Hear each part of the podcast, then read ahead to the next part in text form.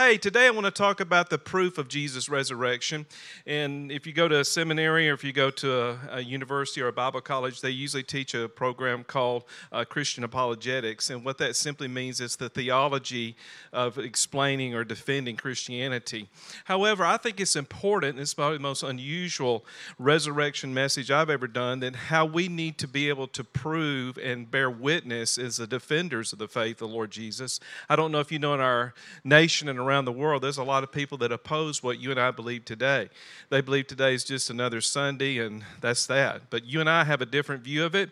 And I just want to take a couple of minutes of your time to outline what I think are proofs of Jesus' resurrection that are actually not just hearsay but actual facts and uh, let's begin with that over in 1 corinthians chapter 15 1 corinthians chapter 15 notice what it says in verse number 3 here if you look on your screens or turn your Bible, or look on your phone, it says this For I've delivered to you, first of all, that which I've received, that Jesus died for our sins according to Scripture. And in verse 4, it says, He was buried and He rose again on the third day according to Scriptures. So that's the basic outline of why we're here today. But skip down to verse number uh, 14. It says, verse 14, watch this.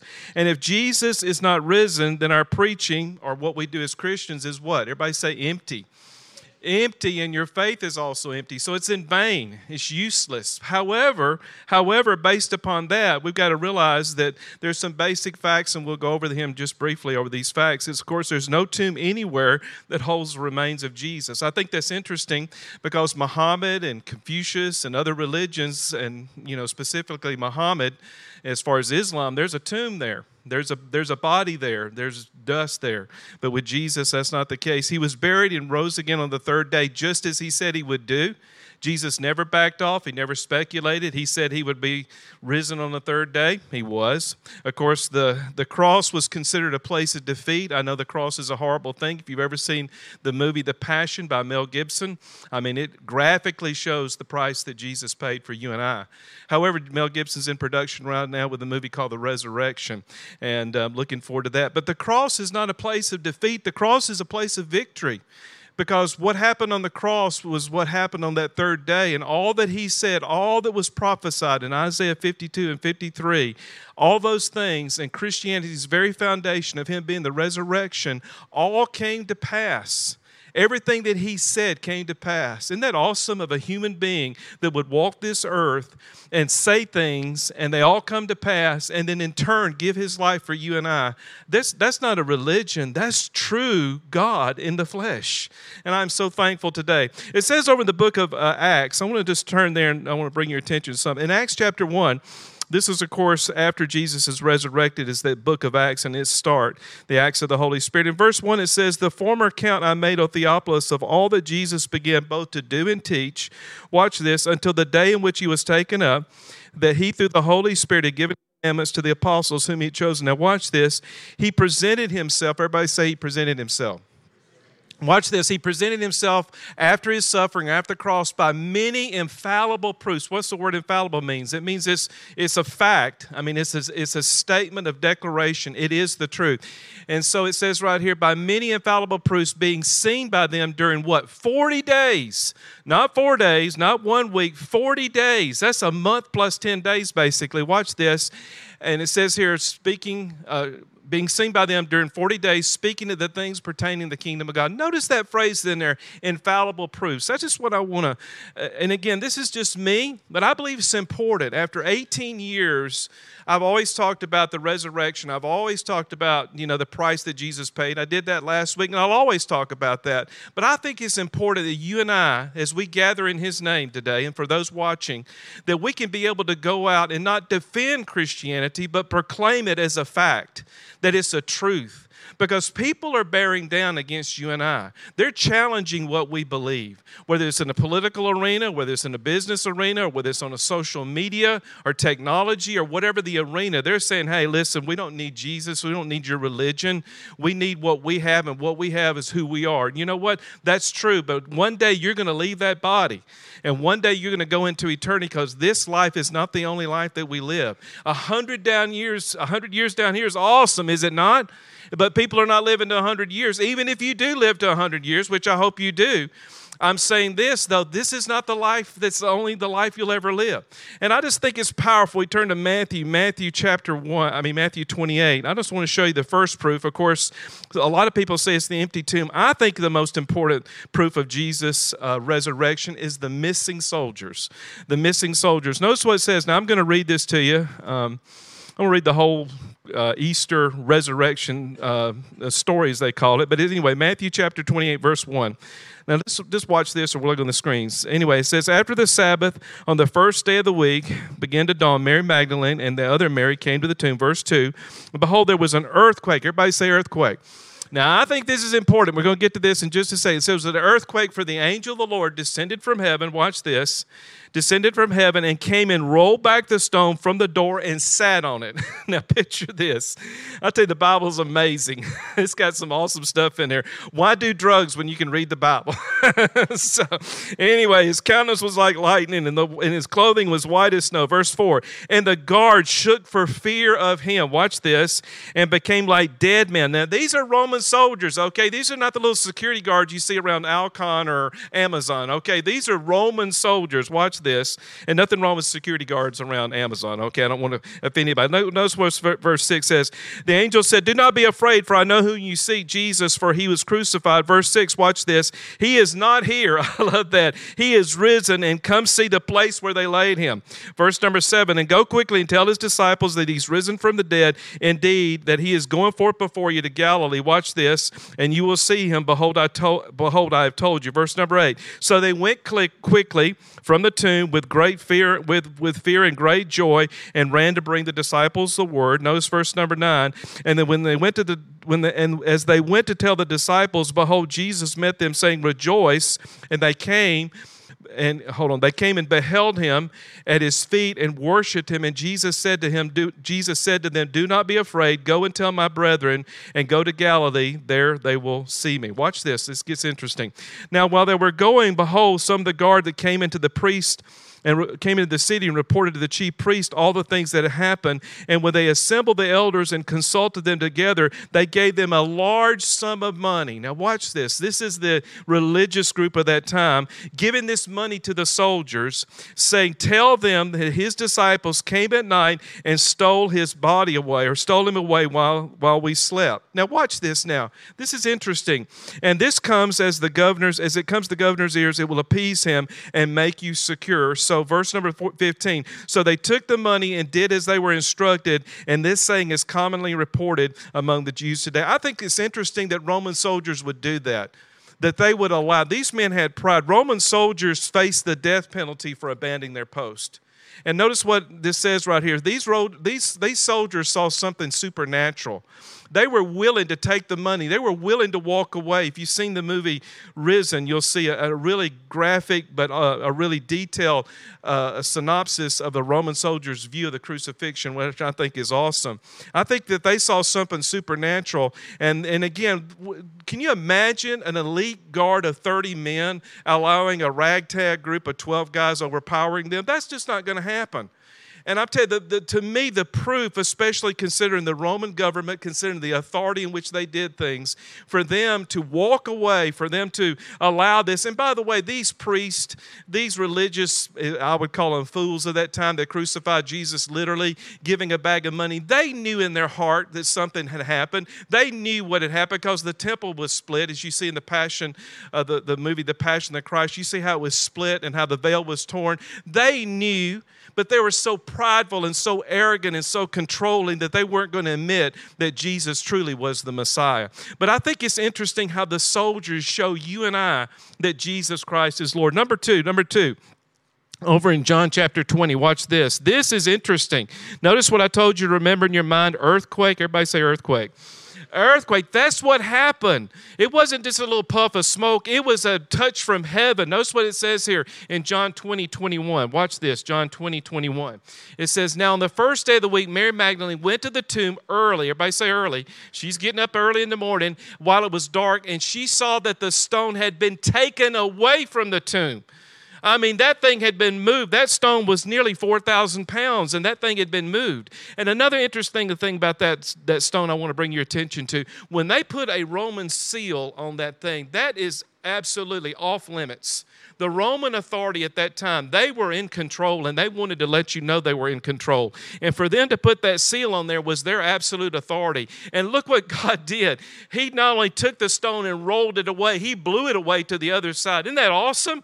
I'm telling you, when Jesus came out of that tomb, it wasn't just a little stone rolled away. I mean, it was the ultimate light show of light shows. If you've ever seen Pink Floyd, I'm telling you what, they outdid the Pink Floyd rock show at that time. Jesus put on LEDs everywhere. I mean, lightning. I mean, those guards absolutely just freaking out with fear. I'm telling you what, Jesus didn't have a little scene there. He just came out of a tomb. It was an open show of display that I am Lord, I am the resurrection, I am the life, and I'm telling you what, it's an interesting to me, it's powerful to me that the shroud itself, ever heard about the shroud? And we've seen pictures of the shroud. I think when Jesus' spirit came back into that body, the glory of God so blew an impression on that shroud that it made a picture of Jesus' face because the glory of God came and just literally lifted him off of that that table area and he walked out that door with those grave clothes falling off him. And I think that's the evidence and proof that he is the resurrecting Savior. Savior.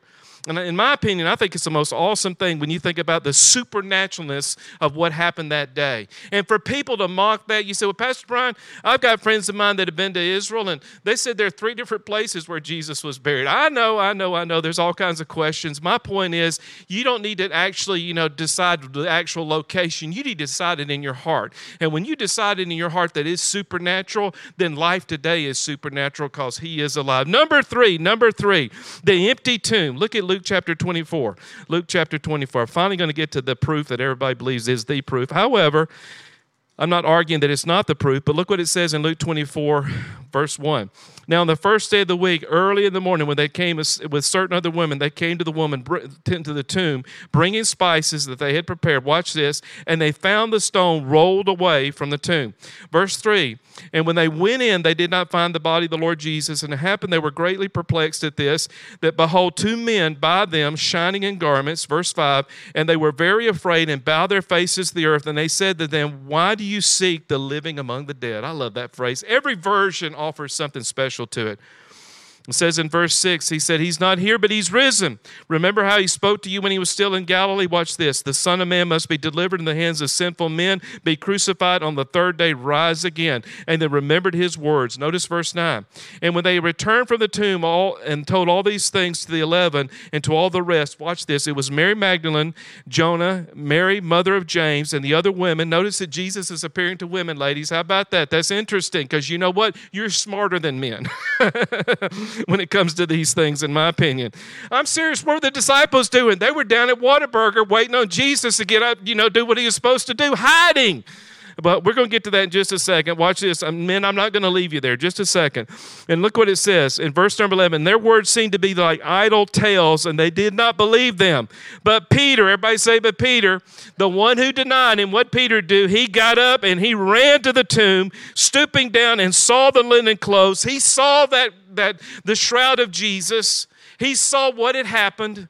He knew that he denied the Lord three times, not once, not twice, but three times. And look what he says. He says he departed marveling to himself what had happened. He knew, the Roman soldiers knew, the religious sect knew that they didn't steal his body. I mean, come on now. How, how in the world would anybody believe that? And today that's said that the you know that the disciples stole his bodies. They they were so scared of themselves, much less how could they overempower this Roman guard and steal a body? And where's that body today? That's a good question, Pastor Brian. Let me tell you, let me say it like this. For me, the sign of the empty tomb is Christianity's mark. The cross is the crucifixion, and the tomb is the resurrection. And the, the cross is the price that he paid, and the tomb is the actual denying of death, and that he is risen, truly, what he said he would promise. Isn't that awesome, ladies and gentlemen? It's a forever sign. But here's the thing number four, everybody say number four.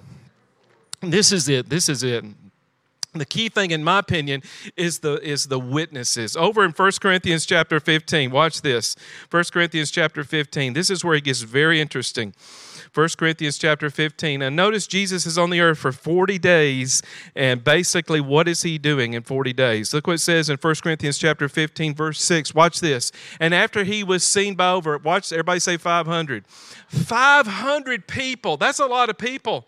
Is it not? Not 50, not 100, but 500 people at once, of whom the greater part remained at the present at that time, yet some have been fallen away at the right, is what it means as far as they have gone, they have passed on to be with the Lord. But notice what it says 500 people had seen Jesus at that time. Can you imagine what was going on? You say, Well, Pastor Brian, how come he didn't show himself to the religious people? How come he didn't show himself to the Roman guard? Jesus was a man on a mission he didn't really care about that because he knew he was the resurrected Savior. He knew that he didn't need to prove anything to anybody.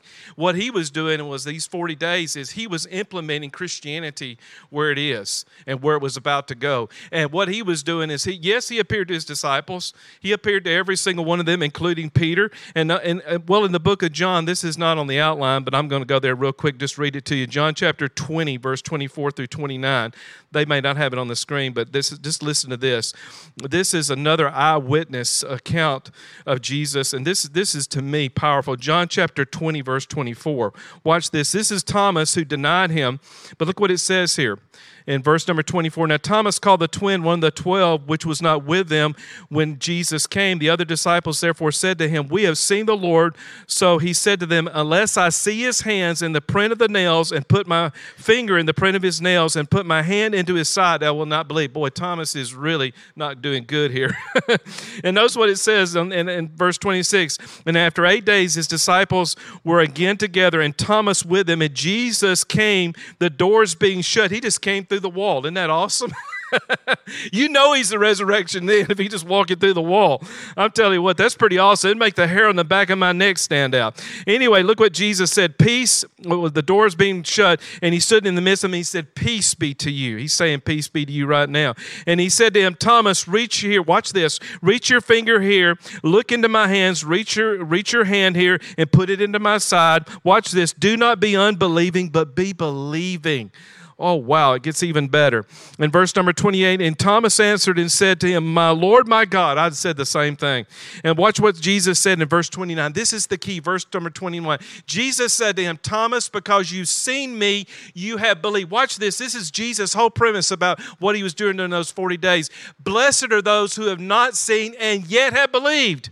You know who he was writing about that day? What he was saying in those very words? You and I you know, he in his heart wasn't having to go to Pilate or all the, the religious, uh, you know, leaders at that time to prove who he is. He was saying, hey, if you will believe that I'm the risen Savior by faith, then you are setting Christianity in motion, not just for this generation, but for all the generations. Because the way I'm going to leave, I'm going to come back and I'm going to have a victorious family, my church, my body in this earth, and we will turn this earth upside down and we will do this to the day come back. That's what he was doing that day.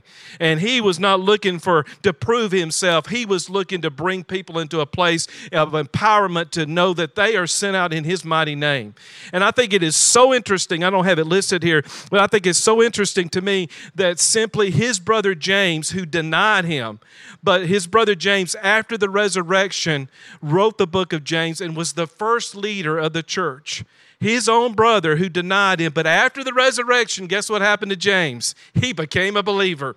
And James, in the book of James, I, James is a short book. I encourage you to read it. You'll find not one single mention in the book of James that he was Jesus' brother. He was so embarrassed of what he had done prior to not believing Jesus. However, he was the true believer at the end there as far as him giving his life to the Lord and making Jesus the Lord of his life after the resurrection, that he humbled himself and he was the key leader. God knows how to turn things around. Jesus is the most brilliant leader that has ever walked this earth.